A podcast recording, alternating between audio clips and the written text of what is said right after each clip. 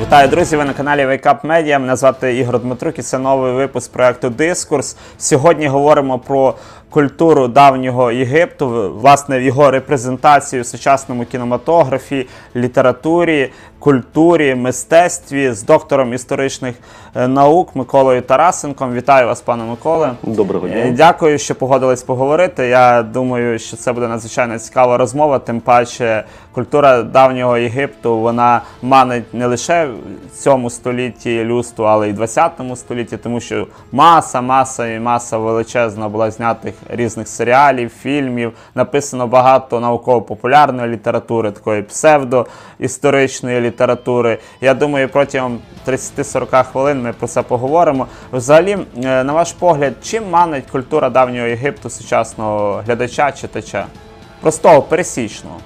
Ну е, можна сказати, що в, історично так склалося, що є кілька культур, цивілізацій, можна навіть сказати, які мають е, для сучасників е, великий такий ступень магнітізму, тобто які е, захоплюють, які е, викликають подив. Е, Які є популярними, і навколо яких склалося багато різної міфології, історії і таке все інше. Е, Ну, до них можна віднести і таку ту ж саму культуру Індії, культуру Китаю, ну, культури там е, далекого сходу, так скажемо. Можна сюди віднести арабську культуру певною мірою, яка зачаровує там своїми минаретами і так далі, ісламську культуру. Ну і звичайно, це культура стародавнього Єгипту. Ну, так склалося, що ну, по-перше, все ж таки Єгипет він географічно набагато ближче до Європи, ніж багато інших культур. Тобто європейцям завжди було простіше добратися сюди, аніж е, їхати на далекий схід, і тому для них це була близька територія. По-друге, все ж таки стародавній Єгипет він був е, у колі постійного інтересу, вже починаючи з античних часів, е, тому що і Геродот, батько історії, і інші, і Страбон, і Діадор, вони так чи інакше завжди торкалися е, теми Єгипту. Тому що ну, це був такий великий середземноморський світ, середземноморська ойкумена, середземноморська цивілізація, е, в якій е, Єгипет відігравав одну з провідних ролей. Е, Ось і з цього часу, е, починаючи вже напевно з епохи відродження, коли повертається інтерес до античної культури, до античної спадщини, само собою е, стає зрозумілим, що Єгипет потрапляє в коло інтересів європейців. До того ж, вже за часів Римської імперії до Європи, ну власне до Риму і до низки інших міст потрапляє ціла низка давньоєгипетських артефактів. Ну, перш за все, це обіліски, яких можна багато побачити в тому ж Римі, наприклад. Е, І навіть е, є в Римі справжня піраміда, яку збудував римлянин для себе як поховальний пам'ятник, вона існує досі. Тобто інтерес він підігрівався, власне кажучи, наявністю е, насліддя. Спадку да, цієї Ну і навіть взагалі в Римі були ж і культи пов'язані Так, саме так, з давньою єгипетською релігією. Так, так, так. І відкриття, до речі, е, ось цього міста храму Ісіди в Помпеях, воно відіграло також е, дуже велику роль. Це то спонукало як науковий, так і, е, так скажемо, містичний інтерес до культури стародавнього Єгипту. Є твори, які дуже цікавили європейців, той самий Апулей, Плутарх, Абісіді, Осіріс, які вважались класичними, і це все манило. Е, Коли стало можливим, вже е, починаючи десь з 19 століття, ну, власне кажучи, після е, відомої експедиції Наполеона до Єгипту, А чому так сталося, що от піраміди буквально там на тисячу років це було пов'язано саме з ісламським пануванням, що про них якось забули? ні, ну справа в тому, що про них не, не те, щоб забули, про них завжди пам'ятали. Але все одно ж Наполеон він фактично відновив. Ну не- відновив, він фактично наново відкрив, скажімо так, відкрив новий світ давній так, так, так. єгипетській культурі. Ну тому що європейцям е, довгий час було надзвичайно складно потрапити до Єгипту. Справа в тому, що він, починаючи вже з епохи середньовіччя, після того як е, були знищені і зникли е, останні держави хрестоносців. Е, ця земля вона стала ну, значною мірою закритою для європейців. Сюди було надзвичайно важко потрапити. Ось, якщо в Єрусалім або там Святу Землю це ще якось було можливо, бо там діяли християнські церкви, то потрапити до Єгипту, не дивлячись на те, що там діяла своя християнська церква копта, коптська, так е, При потра- тому, що я думаю, варто глядачам декілька слів сказати, що копти це, напевно, нащадки цих давніх єгиптян. Так, ну це прямі навчатки, звичайно. І, і е, з коптами цікаво те, що вони е, успадкували також і мову єгипетську. А чому копти не прийняли, наприклад, повністю іслам? Ну, Чи це була така ексклюзивність е, саме єгипетська, тобто християнство як е, елемент етнічної приналежності? Ну, напевно, що так. Дивіться, тобто, е, в той час, коли е, дуже швидко розповсюджувався іслам, і, е, власне кажучи, арабські завойовники захоплювали один за одним е, країни Близького Сходу, е, той самий Іран і так далі, і дійшли до Єгипту, е, де пала остання візантійська фортеця. Можна сказати, що на сьому е, бути християнином стало набагато складніше. Але е, іслам він не заперечував можливість залишатися в християнстві. Втім, іслам давав багато бонусів з точки зору е, Ну і економіки. плюс треба було там джазію платити за те так. податки, за те, що ти християнин. Але от виникає інше питання. От в контексті тому е, іслам, в принципі, не прийняли. А чому ж вони відмовились від своєї стародавньої релігії і прийняли християнство? Що стало таким наріжним каменем? Ну, на той час, коли е, єгиптяни прийняли християнство, це була обща така загальна тенденція, характерна для всієї Римської імперії. Справа в тому, що християнство стає офіційною релігією е, Рима. І після цього виходить е, низка е, едиктів ім- імперських, які забороняли е, всі інші культи, окрім власне християнського. Ну можна сказати, що Єгипет він чинив спротив найдовше серед інших провінцій Римської імперії, бо, власне кажучи, острів Ісіде на острові Філе, на півдні Єгипту, це був останнім місцем, останнім таким місцем, де був оплот е, язичництва.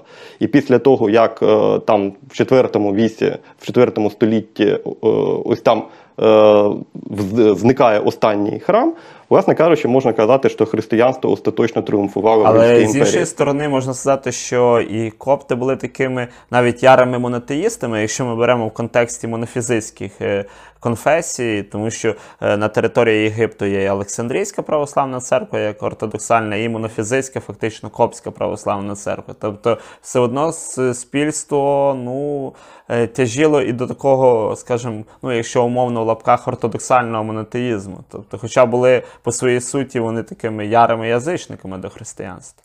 Ну так, в принципі, були. Я думаю, що е, єгиптяни вони до, до- доволі органічно сприйняли християнство, і справа в тому, що власне саме Культ Єгипет. Ісіди навіть чимось схожий. Культ Ісіда взагалі е, саме єгипетська версія християнства вона привнесла дуже багато, і саме в православне християнство, звичайно, починаючи, ну напевно, з іконопису, який багато фахівців вважають, що він, власне кажучи, розвивається з так званої техніки фаюмського портрету.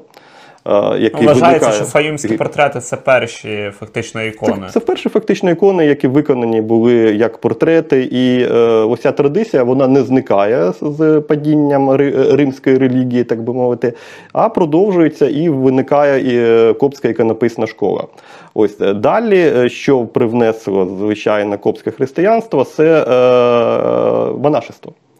Тобто перші монастирі, перші печерні монастирі, вони з'являються саме в Єгипті. І те, що ми бачимо в Києві, це була е, те, що зробили Антоній. і Анто... Ося вся традиція, вона, власне кажучи, була е, спробою повторити оцей подвиг, е, який зробили християнські е, Там були не лише печерні, там і стовпники, анахорети Так, різні, так, так, вони різні, були по-різному. різні, Тобто, е, фактично можна сказати, що от, культура давнього Єгипту вплинула і на формування монашества, і водночас на формування такого містичного різновиду православ'я. Ну, от як пізніше ісихазм виник, ну вже пізніше значно в Греції, але. Е, Можна сказати, що е, той самий Григорій Палама він надихався саме цими представниками е, єгипетського монашества. Так, так, Та і власне Олександрів і дало, і єгиптяни дали і богослів'я, не лише ікони, і монашество, там і Олександрійська богословська школа досить була потужна. Так, так, були там навіть власні версії Євангелія апокрифічні. Е, Потім вплив також можна. Ну, що цікаво, що е, єгиптяни, єгипетські християни, маю на увазі копти, вони певний час навіть зберігають певну символіку, характерну для стародавнього Єгипту. Тобто Коптський е, хрест це по суті те, що ми, як єгиптологи, знаємо як символ життя Анг. Ось і він тільки згодом вже трансформується А у більш ще запитати такий цікавий момент, що копти вони наносять татуювання. Так. Чи було це в єгипетській релігії? Чи Е, ні, ні, в єгипетській це вже так як унікальна фішка. А, така? так, так, це все вже їх власна традиція, яка виробилась в них. Вона не характерна, наскільки я знаю, для інших, е,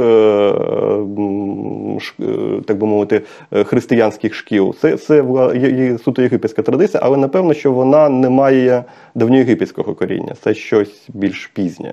Хоча єгиптяни, е, як вважалось, спочатку вважали, що єгиптяни не дуже.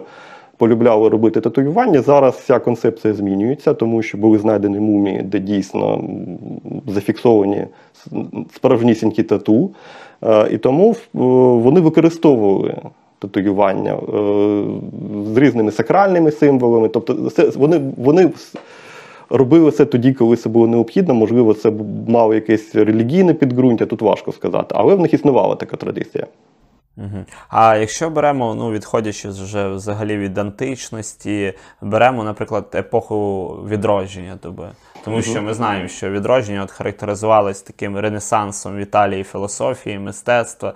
Чи були якісь е, признаки от єгипетської культури, мистецтва саме от в добу відродження? Ну, звичайно, звичайно. Ну, перш за все, це така особа, як Афанасій Кірхер, який був одним з е, відомих гуманістів. Він знав багато мов, е, і е, він зробив, мабуть, перші кроки до е, дешифрування єгипетської писемності. Він вважав, з чого він виходив. Як я вже казав, в Римі існувала велика кількість давноєгипетських артефактів, перш за все обіліски. І ось цей пан взявся за спробу дешифрувати написи, які на них містилися. Але він виходив з тієї традиції, якоюсь мірою хибної, частково, так би мовити, хибної, яку запропонував е, античний автор Гарополон. Е, Це твір, який був присвячений власне єгипетській іерогліфісі, в якій він е, пропонував трактування різноманітних е, знаків єгипетської іерогліфіки. Причому е, з такої суто метафізичної е, точки зору, і Афанасій Кірхер, виходячи саме з традиції Горополону, намагався дешифрувати написи на ось е, стелах, на цих обілісках, які знаходилися в Римі. Е, Ну, звичайно, що е, він виходить з тієї позиції, що єгипетська писемність була ідеографічна. Тобто кожен малюнок він може містити в собі якесь речення, якесь поняття і так далі. І звичайно, що його переклади сьогодні виглядають ну, е, не те, щоб хибними, ну дивними, в чомусь смішними і далеко не відповідають тому, що насправді написано на цих пам'ятниках. Але його великою заслугою як дослідника єгипетської мови було те, що він вказав, що для того, щоб зрозуміти єгипетську мову, все ж таки слід звернутися до мови коптської. А на той час коптська мова вона була ще живою, тобто на ній розмовляли, і він її вивчив і написав першу граматику, перші твори, які були присвячені саме коптській мові. І це дало поштовх для подальшого дослідження. І, власне кажучи, Шампольйон, коли е, почав е, дешифрувати вже набагато пізніше єгипетську мову, то він виходив з того, що треба все ж таки е, е, трактувати через призму саме коптської мови. Це була його. е, для Кірхера це був звичайно прорив. Хоча е, те, що він писав про е, власне іерогліфіку, ну на сьогодні це вже більше до історії науки. Але він підігрів дуже великий інтерес до Єгипту, тому що після Кірхера було багато інших спроб дешифрувати ці надписи. Ну, звичайно, що вони виходили саме з е, спроб е, бачити в них ідеографію суто.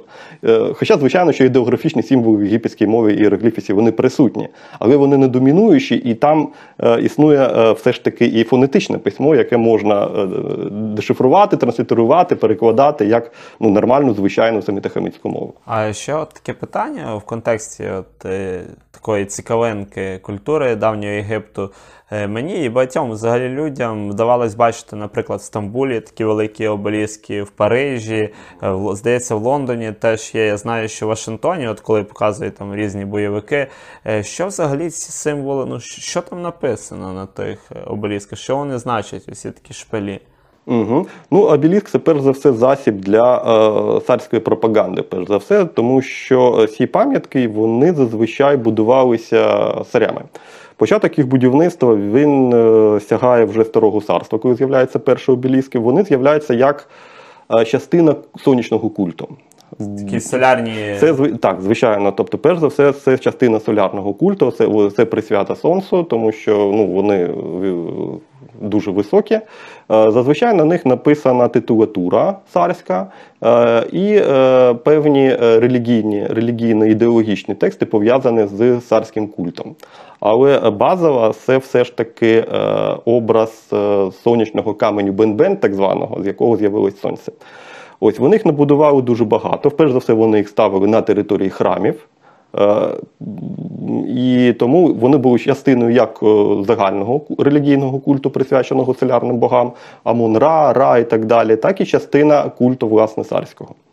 А от в контексті кінематографу, чи можете назвати там декілька самих вдалих, які репрезентують, наприклад, фільмів і серіалів, культуру і релігію давнього Єгипту, і повно таких фейкових, е, е, можна сказати, фрік е, фільмів, які взагалі не відповідають дійсності. Ну, це взагалі окрема тема репрезентації Єгипту в масовій культури. А чому думаєте, так от вона, вони хочуть показати давній Єгипет? Чому там, наприклад, мало фільмів, наприклад, про Шумер, там, про Акад, е, навіть про якесь ізраїльське царство, ну крім там е, різних описів Біблії, а чому от саме так Єгипет? Навіть про індуї, ін, е, ну, долину Інд, Мухаджодару мало дуже фільмів, ну крім індусів, які Ну, е, хм, ну, звичайно. Ну, справа в тому, що тут, е, мабуть, головна причина, що єгипетські е, археологічні і архітектурні пам'ятники вони найкраще зберіглися. Е, Від Єгипта дійшло надзвичайно багато е, добре збережених храмів. Е, Від Єгипта дійшли піраміди, єдине диво стародавнього світу, яке дійшло у повному, так би мовити, вигляді до сучасності. І це все спонукало до інтересу саме до єгипетської культури, тому що ну, це така гігантоманія.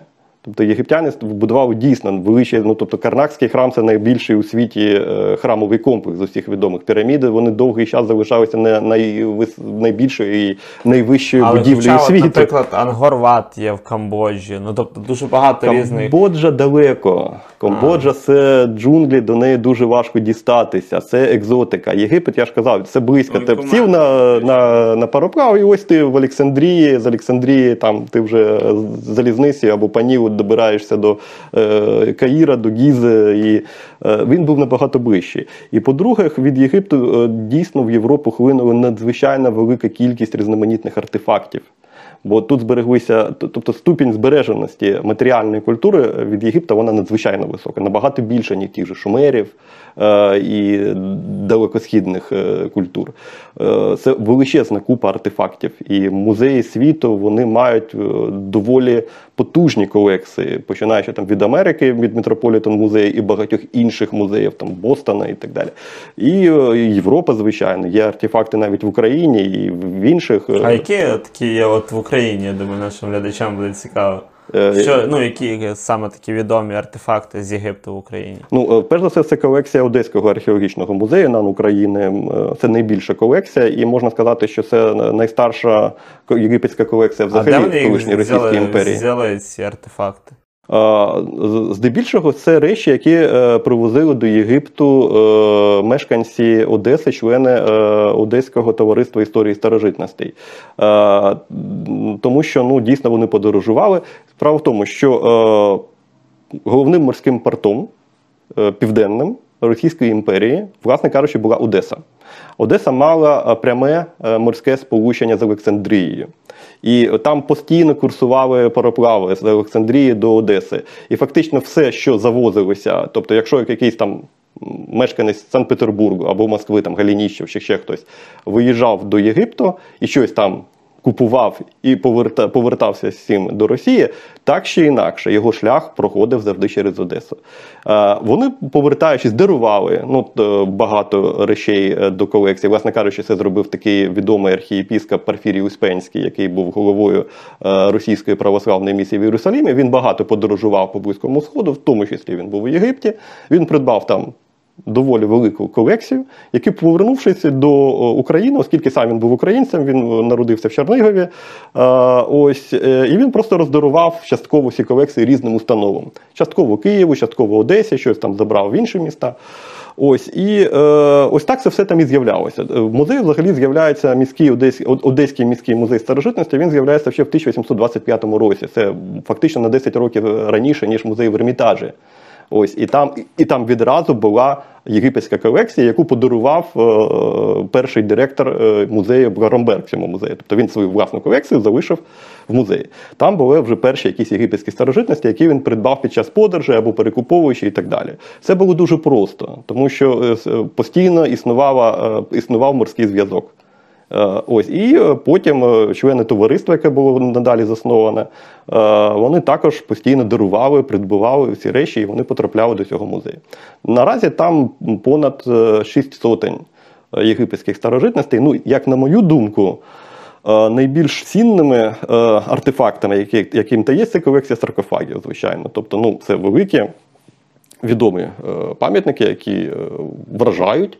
Мабуть, е, найбільш е, відомий з них це саркофаг Несітал Джатахет, який походить з е, так званого тайника жрецьких мумій Бабльгузус.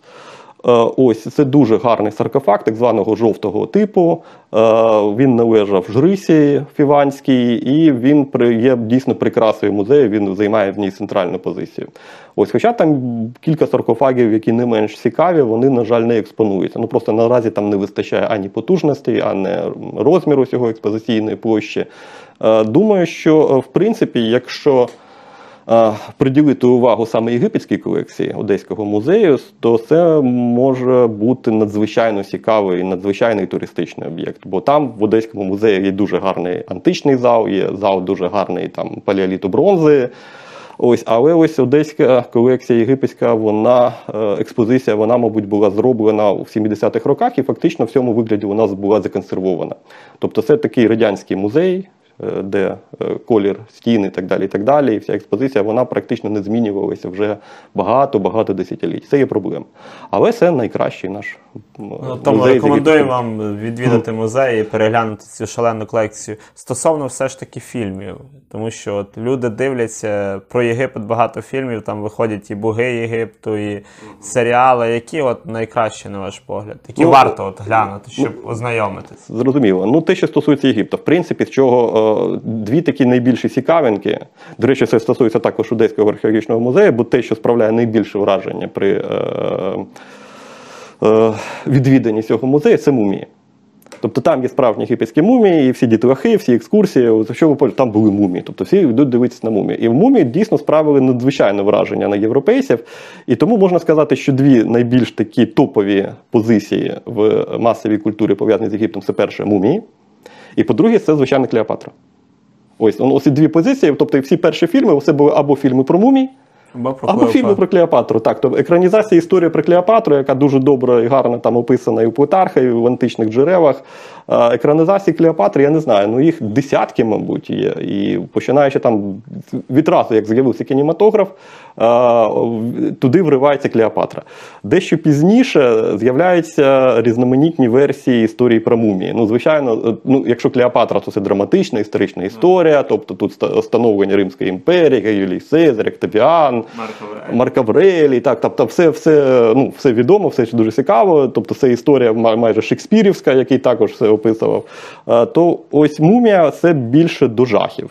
Бо чомусь е, в почина... До речі, перша історія про мумії вона походить від, того ж автора, який написав е, бестселер про Дракулу. Тобто, е, ну, можливо, це не настільки відомий той факт, але він також зробив і першу книгу про мумію. Яка також багато перевидавалася, і вона стала була покладена в основу перших фільмів про мумію. Це найбільш топові речі. Тобто, скільки екранізацій всіх фільмів жахів про мумію, яка уживає, я також не знаю, але я думаю, що їх також десятки, починаючи вже з 30-х років. Тобто чорнобілі фільми, потім кольорові фільми і так далі. Ну, мабуть, з Ну, них. а от ремейк мумії вам подобається? А, Він, як на ну, мене, новий? з, Том Крузом, здається. е, Ні, він. Ну, е, такий слабкий, і, такий більш дійсно на жах, тому що цей 90-х років він такий з комедійною, скажімо, ізюмінкою. Ну, він, він такий лег, ну, насправді так. легкий досить. Ну, він легкий, і він на, насправді най, най, ну, особливо перша його частина, вона найбільш наближена, власне кажучи, до египтології. Е, А от, більше, ніж от інші. е, стосовно цих текстів, це книга мертвих е, в фільмі забрати, чи це тексти пірамід? Е, Взагалі була така книжка? Ні, це ні те, ні інше. Справа в тому, що в єгипетській культурі е, книги у формі кодексу взагалі не існувало. А, тобто це ви. Це, вигадка. це вигадка, е, звичайно, це вигадка голівудських е, усіх е, режисерів, там сценаристів, бо е, ну, книга мертвих це звичайно сувій, який треба було розгортати і так далі. А там така книжка, така солідна, яка там, ну не знаю, там як більш там на старий заповіт якийсь схожа, а уж ніяк не на єгипетську книгу. Е, Далі те, що вони там читали, ну так, дійсно, е, там є спроба е, прочитання так, так званої шкільною голосовкою єгипетських текстів. Тобто там є поєднання як абсолютно нереальних речей, не характерних для єгипетської культури, починаючи вже від самого початку, коли перші кадри фільму, значить, Фіве, столиця Єгипту, і, значить, Фіве, і на задньому фоні фараона, який їде на колесниці, показані піраміди. У Фівах в жодному разі ніколи не було піраміди, жодної.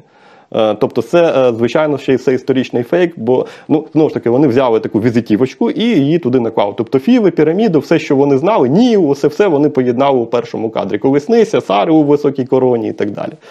Е, Тобто, звичайно, що такого історично ніколи не існувало. Але на ваш погляд, от е, цей фільм корисний для популяризації єгиптології, чи навпаки він шк- шкідливий? Я думаю, що фільми от на кшталт мумії, ось цієї першої частини 90-х років, він е, більш корисний, тому що ну, я спілкувався з багатьма єгиптологами, як західними, так і ну, вітчизняними, так скажемо. Ось і всі вони е, однозначно казали, що найбільший вплив на них мав саме цей фільм. А на вас особисто? На мене теж. На мене теж. Ну то ну, ми- ну, мене там приваблює не стільки, е, скільки ось такі м, жахи, які там показані, скільки ось цей антураж єгиптології 19 століття. Це Ось, такий вони авантюризм, як так, так, так. Вони дуже гарно передали ось цей, ну як на мою думку, ось цей дух епохи, ось цих перших авантюрних археологічних розкопок, ось цих пошуків скарбів і так далі. Всі авантюрна археологія, яка була характерна для Єгипту середини там другої половини 19 століття. Е, Ось це, вони дійсно показали дуже класно. Жоден фільм таке не показав. І в цьому відношенні мумія е, перезнята вже з Томом Крузом. Вона е, Це це, непорозуміння. вона не, не має так, такого ну, антуражу історичного, як перша мумія. Тобто, це- тобто, якщо казати про вплив фільмів голівудських на єгиптологів, то перше займає ну, поза сумнівом саме мумія. Е, з серіалів е, ну, найбільш такий. ем, Точно відповідаючи єгипетським реаліям, це напевно Кінг Тут, тобто серіал про Тутанхамона. Де Так, Бен так, так. Кінслі, здається, грає жерця головного. Так, ну це актор, який е, якому Може, сам Бог собі- і Авіцену може грати спокійно, Да-да-да, і ну, Ганді. Ну, ну для єгипетського жерця, для єгипетського чиновника це типаж такий, ну.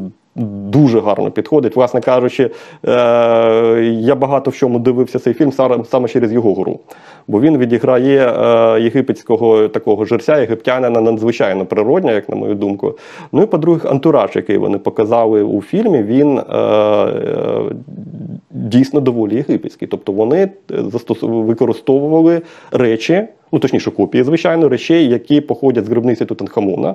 Ми можемо їх там постійно бачити, так сказати, на е, фоні. Е, Це такий бекграунд, який е, вони Але чи показують дійсно навколо. могло так бути, що простий чиновник він фактично мав більшу владу, чим сам фактично фараон?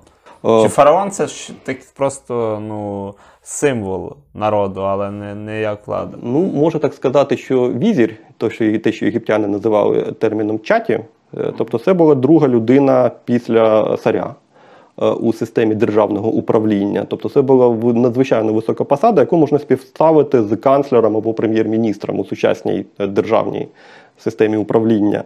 Е, Він мав надзвичайну владу, і були випадки, коли саме візірі ставали зрештою фараонами.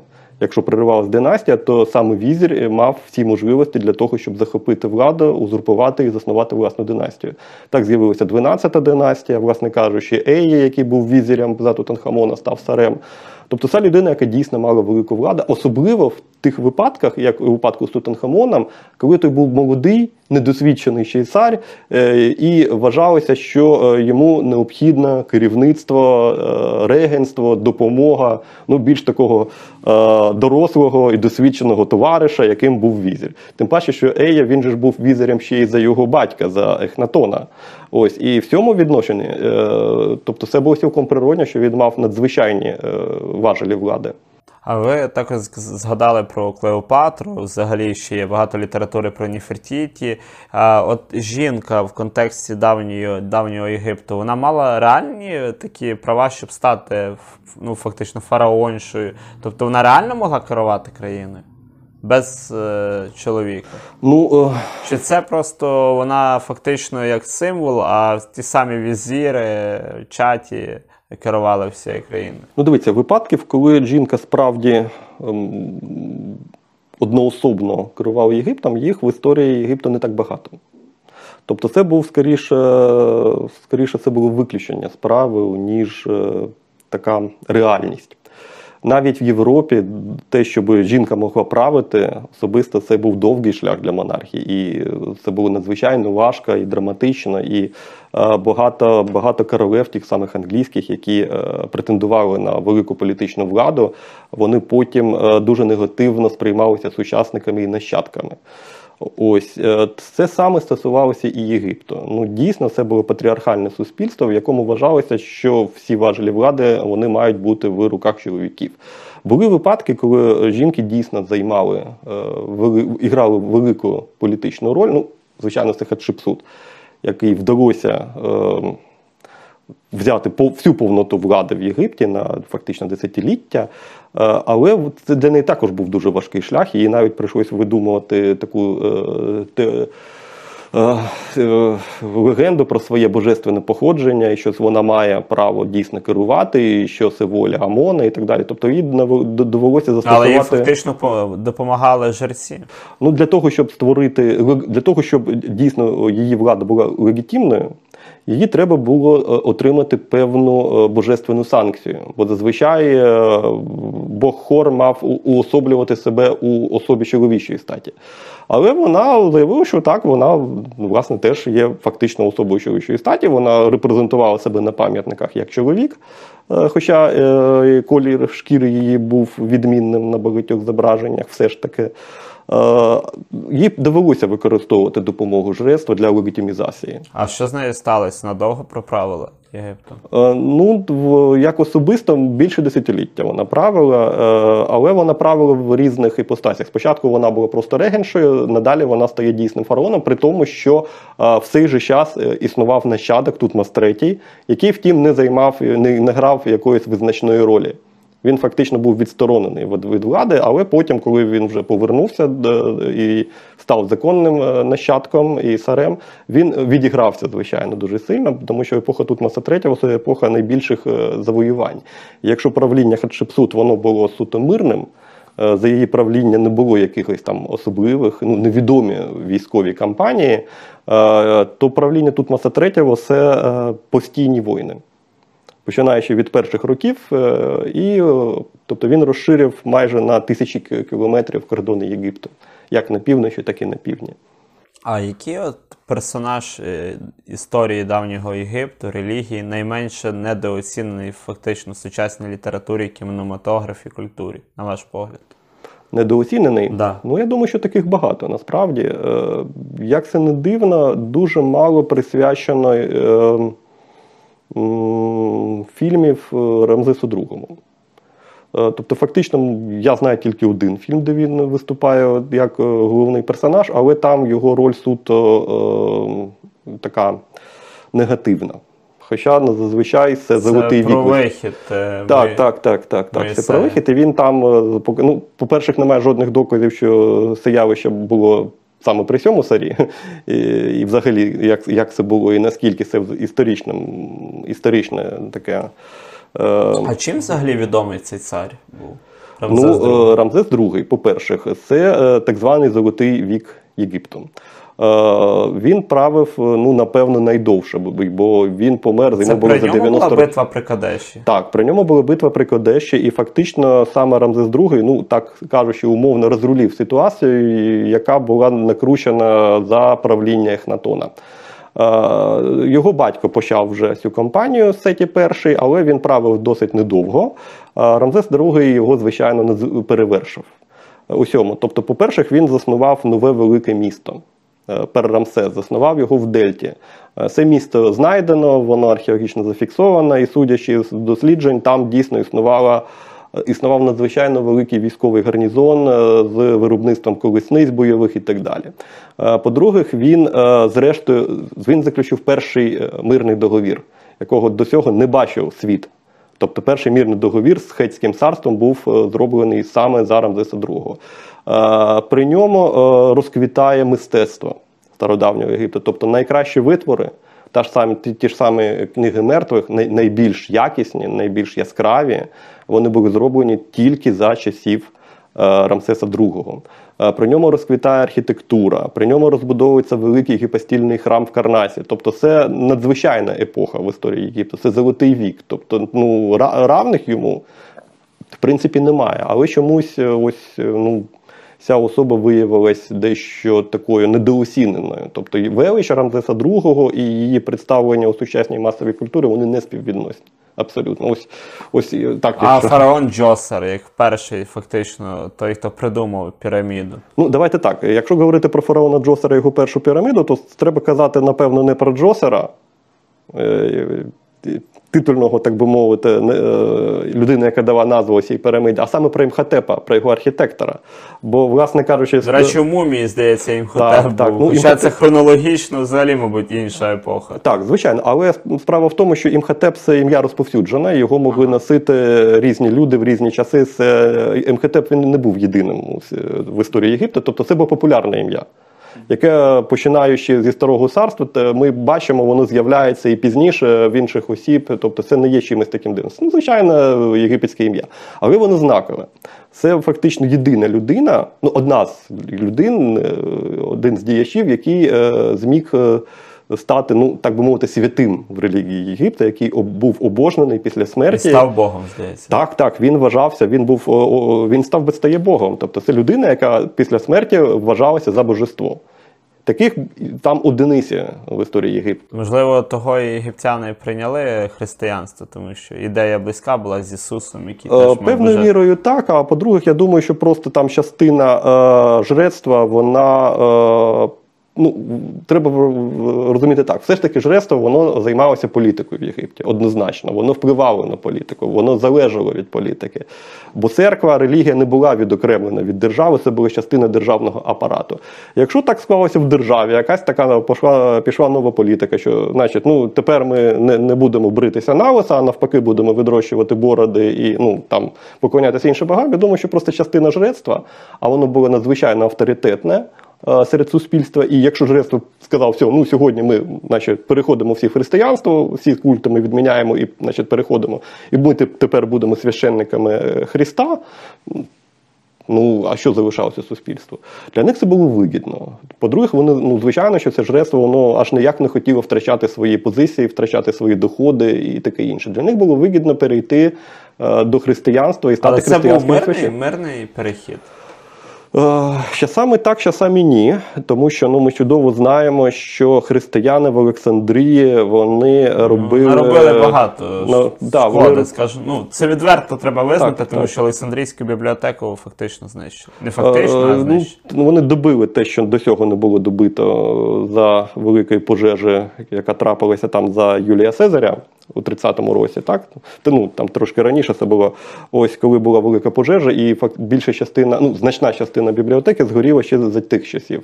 А те, що залишилося, було надалі е, знищено вже е, в християнську добу усіми е, першими християнами, які проводили себе надзвичайно войовничо які, е, в принципі, робили шкоду не тільки єгипетським культам, але, власне кажучи, і грецьким культам, і єврейській общині, яка була дуже велика в Олександрії на той час. І е, мирним цей процес аж ніяк не був. Дякую, пане Микола, за чудову розмову. А вам, друзі, рекомендую підписатися на наш канал, поставити лайк. До нових зустрічей в ефірі.